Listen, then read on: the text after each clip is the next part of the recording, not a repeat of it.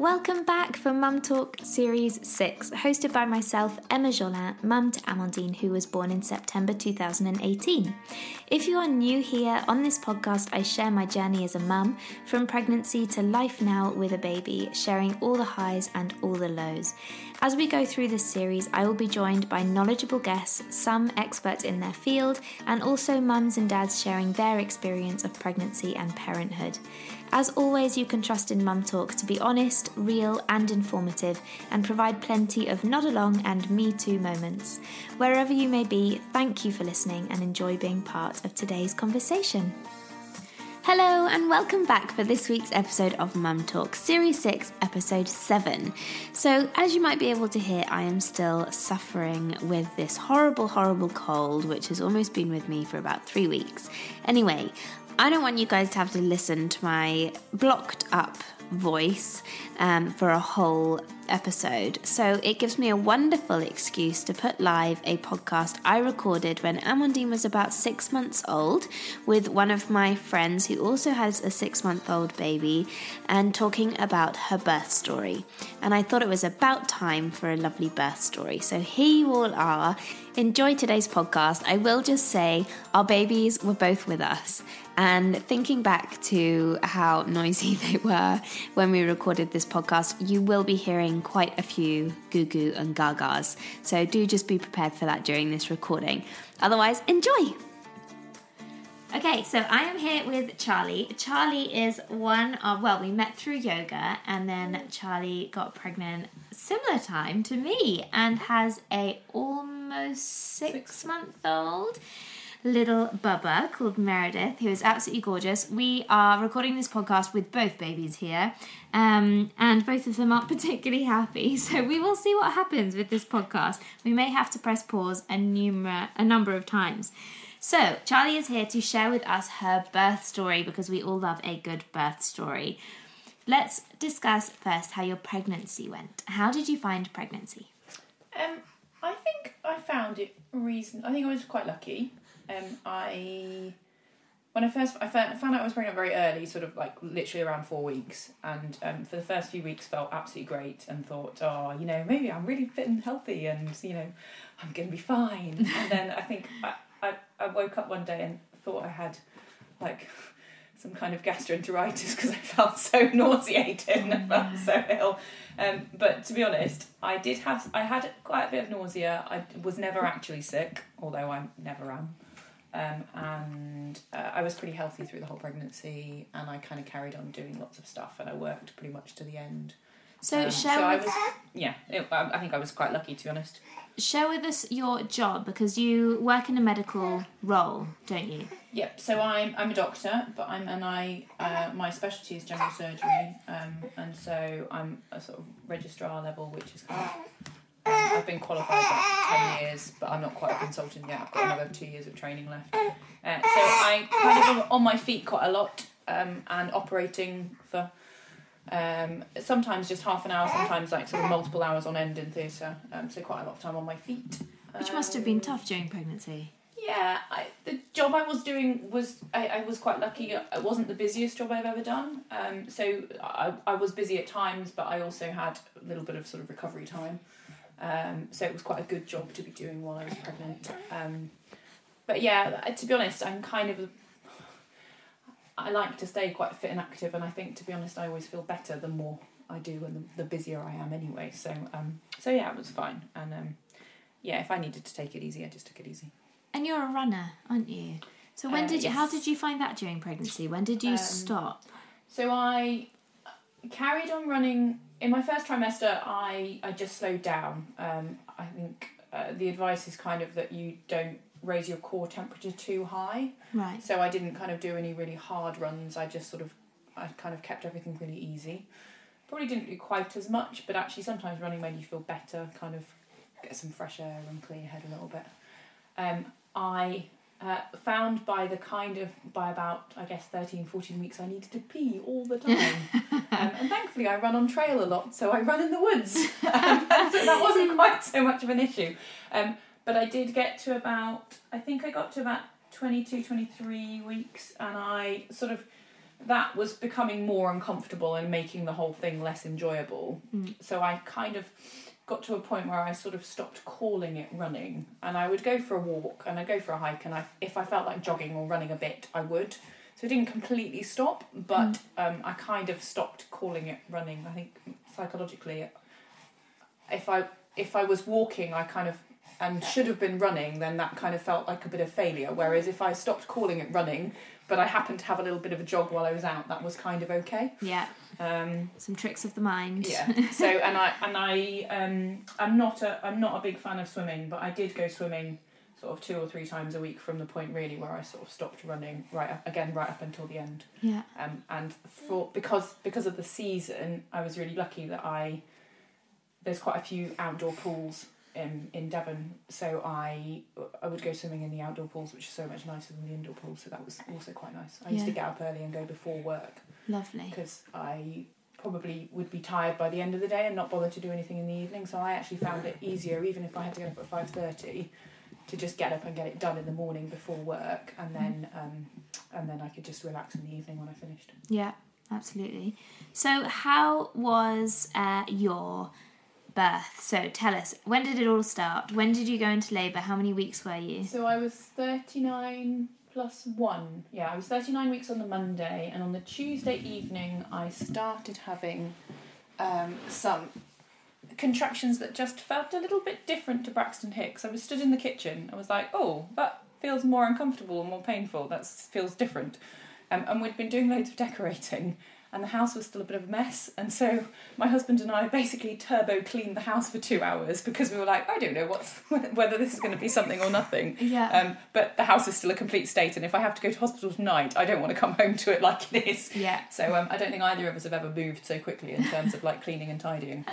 Um, so we sort of did that, and I went to bed that night not really knowing what was going to happen, um, and sort of dozed, but having contractions. I don't really know how often they were. Between ten and twenty minutes, they were reasonably regular, but not kind of like getting much closer together. And I think by about three or four in the morning, I was just fed up and went and watched TV because I just didn't really sleep, um, and just went and camped out and watched TV instead. And I started using a tens machine, I think, overnight. And then sort of got up on the Tuesday, the Wednesday morning, and things kind of stayed the same all day. Like the contractions were uncomfortable and they were quite regular, but they weren't kind of. They talk uh, in all the antenatal classes. They talk about one in five, you know, one contraction in five minutes lasting a whole minute. Um, and they sort of never were quite that close together or they'd start to get closer together and then they'd you know drift apart again Yeah. and again that kind of happened sort of all day i went out for a walk in the afternoon it was a nice sunny day and in the evening i didn't bother to go to bed i thought i'll just camp out on the sofa my husband went to bed because i was like at least one of us needs to get some sleep um, and over the course of the evening and the night they just got more and more uncomfortable and more and more um, painful and the tens machine wasn't really doing anything anymore. And I think I woke Tim up at like five in the morning to sort of say, I don't think I can do this for much longer. And um, he sort of got up and had a shower and got dressed and things. And I phoned the hospital at about six and spoke to the triage midwife, and they were sort of like, You're in early labour, sounds like you're coping really well, which I think is what they say to everybody. Um, uh, and um, they were like, see how it goes over the you know the next hour or so, and and sort of put the phone down, thinking I feel like I need to go in now. Um, but again, we just we both made sure we'd had something to eat and had a quick shower and stuff like that. And I think by about nine o'clock, I really I think I phoned them back and was like, I need to come in now. I think there was this kind of kind of quite clear in my head. I was like, I'm not doing this at home anymore. Yeah.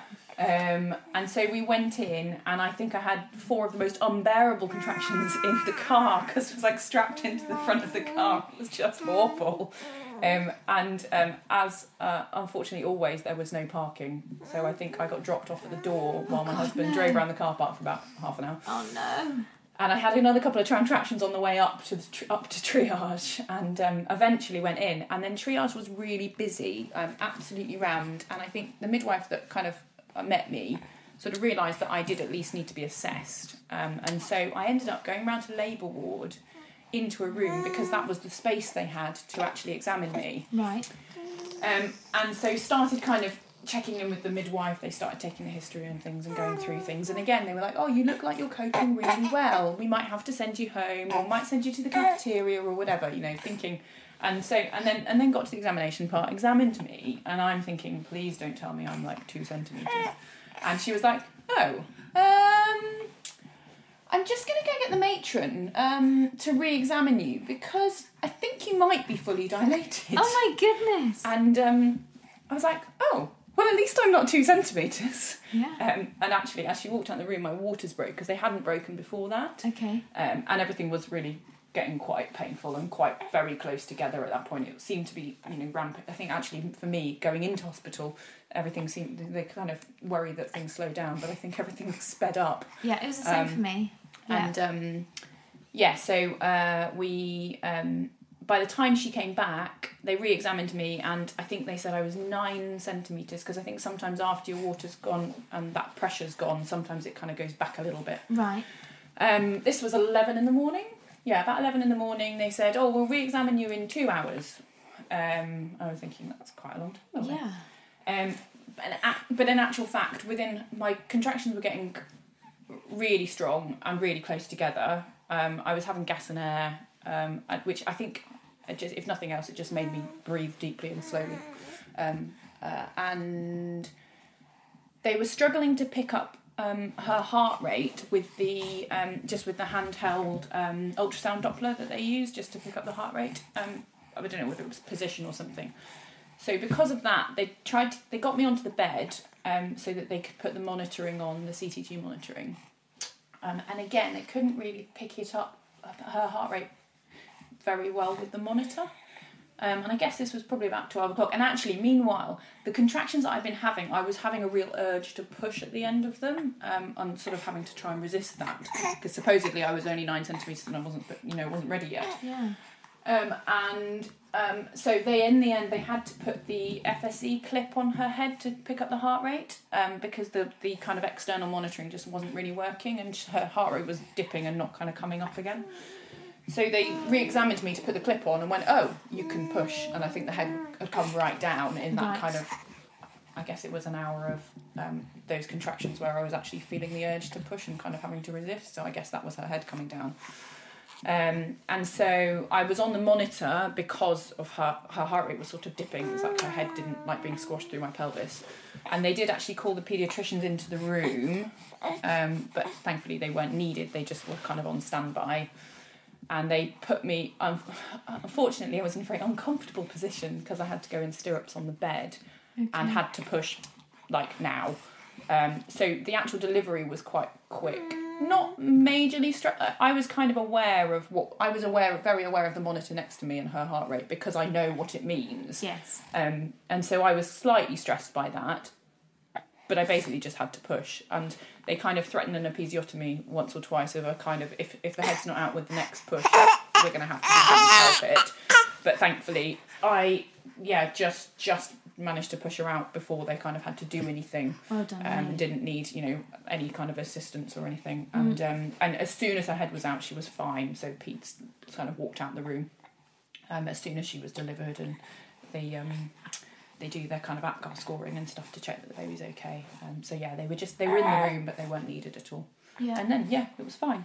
Um, and then she yeah, so skin to skin straight away. She fed pretty much immediately. Um, which was lovely, and yeah, she just kind of found her own way there. Good girl. And I, yeah, that was it. That was delivery. Was so the delivery. Though the labour was long, although I was at home for pretty much thirty six hours. yeah. But actually, the delivery itself was very quick. I mean, I was delivered. I think delivered at twenty five past twelve. uh, So was delivered within two and a half hours of being Wow. in hospital. Wow. Um, so yeah, so no, no hanging around. I had this bag packed with you know like all these snacks and everything, like anticipating this like labour in hospital and needing to keep energy up and things. And I was just like, she was out in two and a half hours of being there. and did you so- stay long? Um, no, we didn't. So we basically because it was we delivered just before lunchtime. Um, we kind of they said the the initial assumption was that we would go to the postnatal ward, and we sort of said, you know, if we're feeling okay later, if she's feeling well, you know, would we be able to go home this evening? Yeah. Um, and they were they were sort of said, yeah, well, we'll get you out to the postnatal ward, and then we can do that. And then a little while later, they kind of came back and said, actually, the postnatal ward's really rammed. If you want to go home, that's okay. We'll keep you here. Basically, so essentially, we just stayed in the same room on labour ward until we um, until we left, and we left at about. They they just have to make sure that you that they're feeding okay and that you're well enough hydrated to have like uh, peed at re- decent volume and all that kind of stuff. Yes. Um, so we went. I think we left about six, seven in the evening. Six in the evening. I think we were home by seven, and then I think we got home and went. Oh shit! What have we done? like, uh, we were at home on our own with a baby. What do we do? um, so yeah, that was it was a slight moment when we got home, going, "Oh no, what do we do now?" um, but I'm kind of glad that we didn't have to stay in Yes. overnight that night Yes. because um, I've not. Yeah, I just I know that the postnatal ward's really busy and noisy, and I think you're so knackered anyway. Like if you can if you can do it at home, then then um, yeah, it was nice to be at home. I think we woke up the next morning and went, "She's still alive." No, it's it is terrifying that first night, isn't it? I found that first night really terrifying. Um, so was there any reason why you were on the labour ward? Was there any reason? Did you pick the labour ward or? It, it was a bit half and half. I um I had a DVT, a blood clot, when I was on the pill when I was 21, Right. which theoretically made me high risk for clots during pregnancy. Right.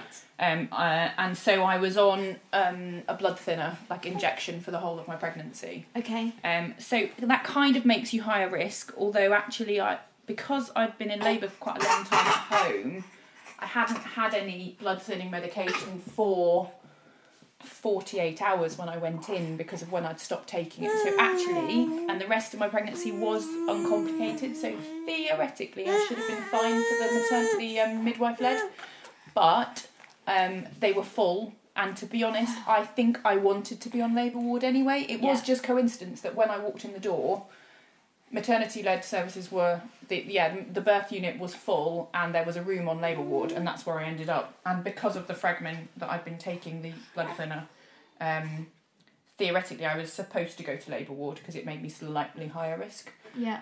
but it was a bit in, I was kind of in between yeah the pregnancy had been fine and uncomplicated but obviously I think I'd I'd been taking blood thinners through the whole thing Yeah. um Yeah. And that was an Exeter. that was extra yeah And were you? Um, was everyone lovely there? We had such a lovely experience. Yeah, Did you- yeah. I, the I mean, like I said, we were only well. I was on the postnatal ward a week later, but the labour ward, yeah, everyone was really nice, um, and I felt really confident with the midwife that I had, um, and also that she was very keen to kind of get the matron in if needed, and so I felt very comfortable that um, even if there was something that she was worried about, that she was kind of escalating up the up the tree kind of appropriately if you know if needed to be. Mm, because I think the problem as a medic is I've seen the worst of it and I Yes. I mean it's a long time since I did an obstetrics and gynecology job. I think it was 2009 10 that I did that job.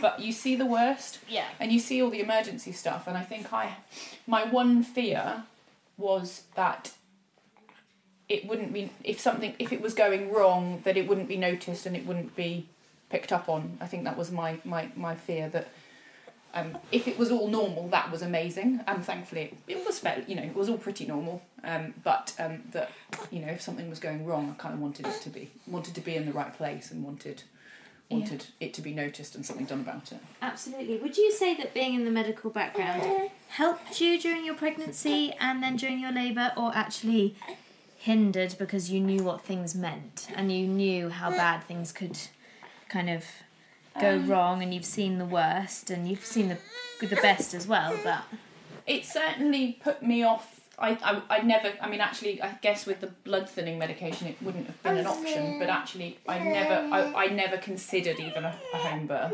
yeah, Um, I was kind of okay with the idea of the birthing unit because I knew it was on site and I was on next to, and I think the whole pregnancy and delivery, I was very much if I need if I, if it's all normal and if I don't, you know, and I'll have as little pain relief and things and, and as little kind of medical in- intervention as I as, as is possible. But if I need if it needs to happen, it needs to happen, and I want to be in the right place for that. yeah, So I guess I would have been, I would have felt, un- I would have felt scared at home Um, I know a lot of people don't like hospitals and feel uncomfortable in that environment, but actually, I guess I, I work in that environment. I feel quite comfortable in that environment. I would have, I think, I would have felt far, far less comfortable if I'd been at home. Yeah.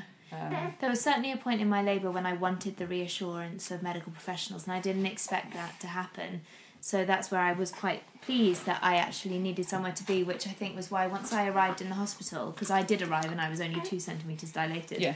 So when I did arrive, everything relaxed, and you know I gave birth what like four hours I was going to say you gave birth very quickly if you Yeah. were only two centimeters when you we arrived. arrived at four a.m. I was two centimeters dilated, and then I gave birth at eight thirty. Wow, Yeah.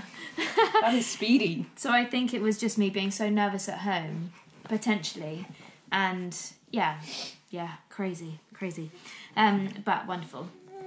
And yeah, how and I guess my my view on scans and things um, was very much like the twelve week scan to me. Uh, uh, this sounds very it, it sounds very clinical, but twelve week scan is a viability scan. Yeah. It's finding out that there is a baby there, that it is the dates that you think it is, and that it's you know all looks okay.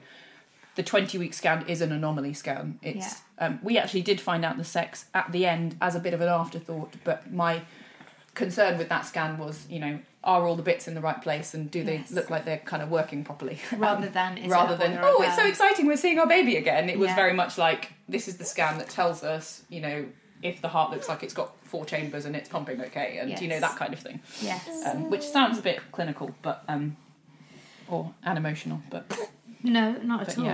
Um, I think it, it really does. You know, you can't avoid it. You are a medical professional. So, if you don't mind me asking, did you tear at all?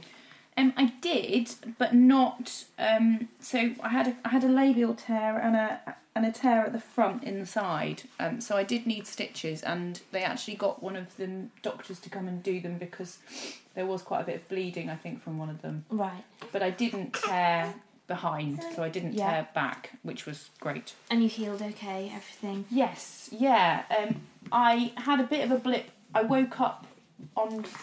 So I delivered on the Thursday. The following Wednesday, I woke up in the early hours of the morning, like shivering and freezing, freezing cold.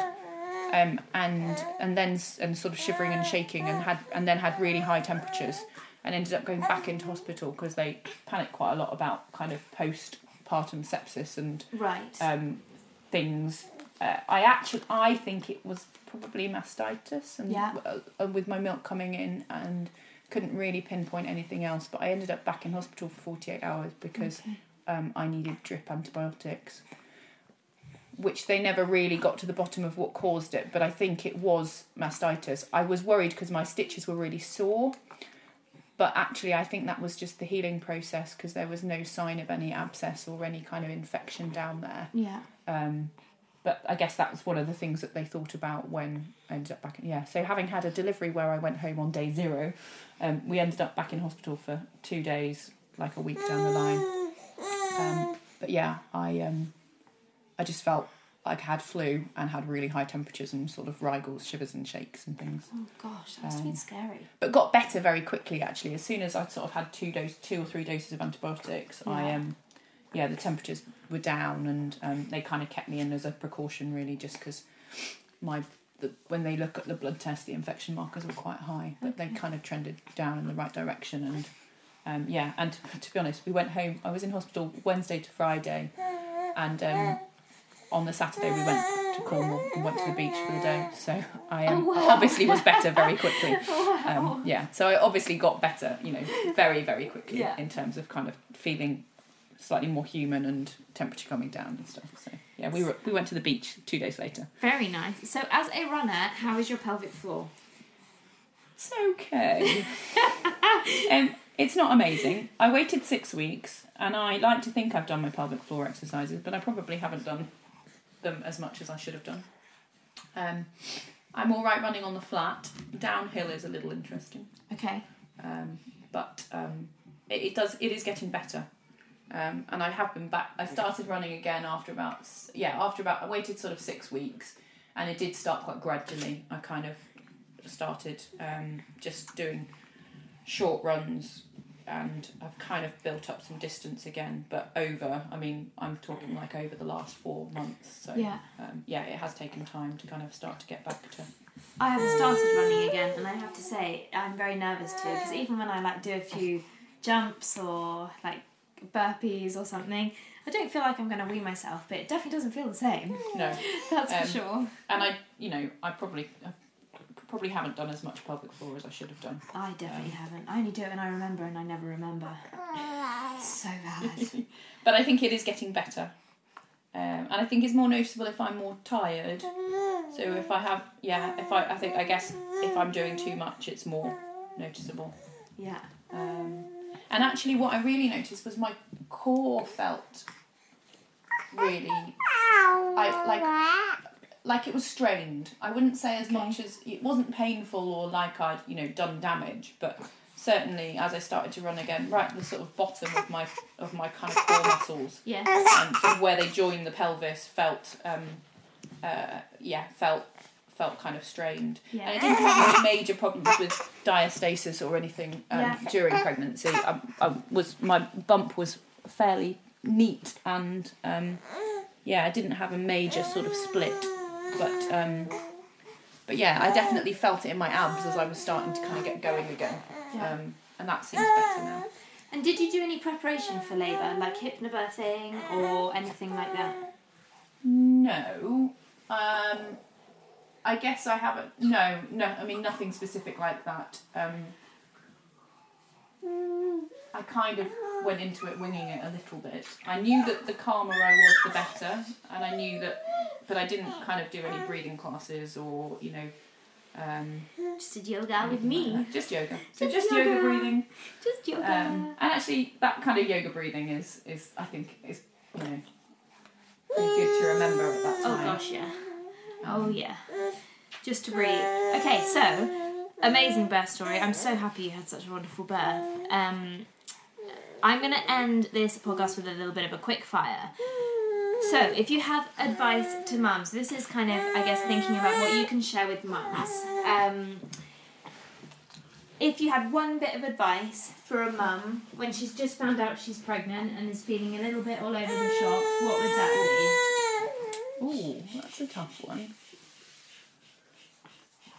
I mean, I think you, I think trying to stay as relaxed as possible throughout. I mean, I think that applies to pretty much every part of pregnancy and childbirth and and having a baby. I think the the the less expectation I think you have, and the more you can go with the sort of excuse the cliche, but go with the flow. Yeah. Um, actually, the better. Yeah, I think the more relaxed you can be, and the more um, and I think, yeah, the more expectations you have, I think the more tendency there there is to get stressed if it doesn't quite fit the box or you know that you you want it to. Absolutely. And then same question for labour. For a mum who has labour approaching, what's the biggest bit of advice you can give? Um, it's very similar actually, and I think, like I said, I I think what I didn't have a very strict birth plan. My birth plan was get the baby out safely and um, if and and sort of have as little intervention as needed.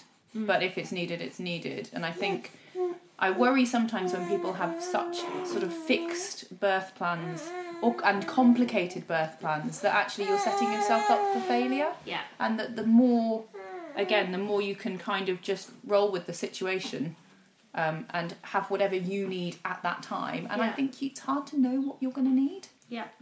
So yeah, I think I think actually having a very a very relaxed and um, open-ended birth plan. Yes. I think I think it's important for people to know what your preferences are because I can understand that in the in the heat of labour, if you've got some very strong opinions on things, you kind of you don't want them to be. Um, you do want those, you know, those to, to be kind of expressed, and obviously your partner comes into that and knowing what you kind of you want. But actually, I think one of the worst things you can do is have a very complicated, strict plan of what you want because Yes. I just think you're setting yourself up for failure. Now on to slightly more material questions. What brand do you have and do you like it? I have an UPPAbaby Vista. Um, it uh, yes, I do like it. Uh, it's got a massive basket underneath, which is great if you're kind of doing a mini supermarket shop. Mm-hmm. Um, and adapters for car seat to go on top and all that kind of stuff. The only downside to it, it is it, it, it I mean I've got I've got a BMW One Series, so it's a kind of it's not a big car, but it's you know got a reasonable size boot, same as a Golf or an, you know whatever else, um, and it does take up the whole boot, but it does fit in. Yeah. But it, I don't think it would fit in a car that was smaller than that. yeah. Um, so yeah, I guess that's the downside. It is it is quite big, um, but no, it's great. Seems good, but yeah, it's quite bulky. Do you have a piece of baby gear that you could not be without? Ooh. Could be anything. Anything at all. Um, probably an Ergobaby. yeah. So good. Um, aren't they? Yeah, and definitely the sling of choice. Yeah. Um, and yeah, gives you flexibility to do stuff. Is there something you bought that you wish you hadn't and you thought, oh god, that was a waste of time? We've not used. I don't think anything major because I was a.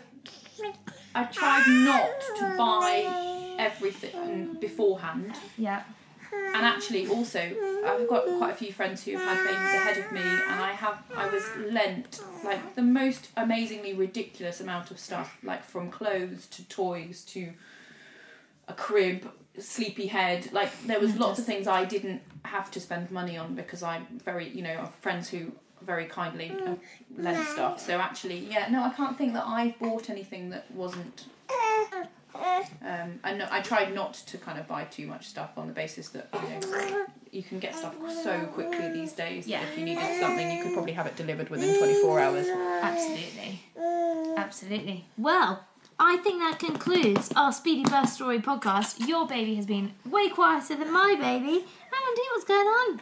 Thank you so much for joining me. And thank you guys for listening. I hope you enjoyed today's podcast. As always, get in contact if you would like on Mum Talk Podcast Instagram or mumtalkpodcast at gmail.com. I will check in with you guys next week. Lots of love. Bye.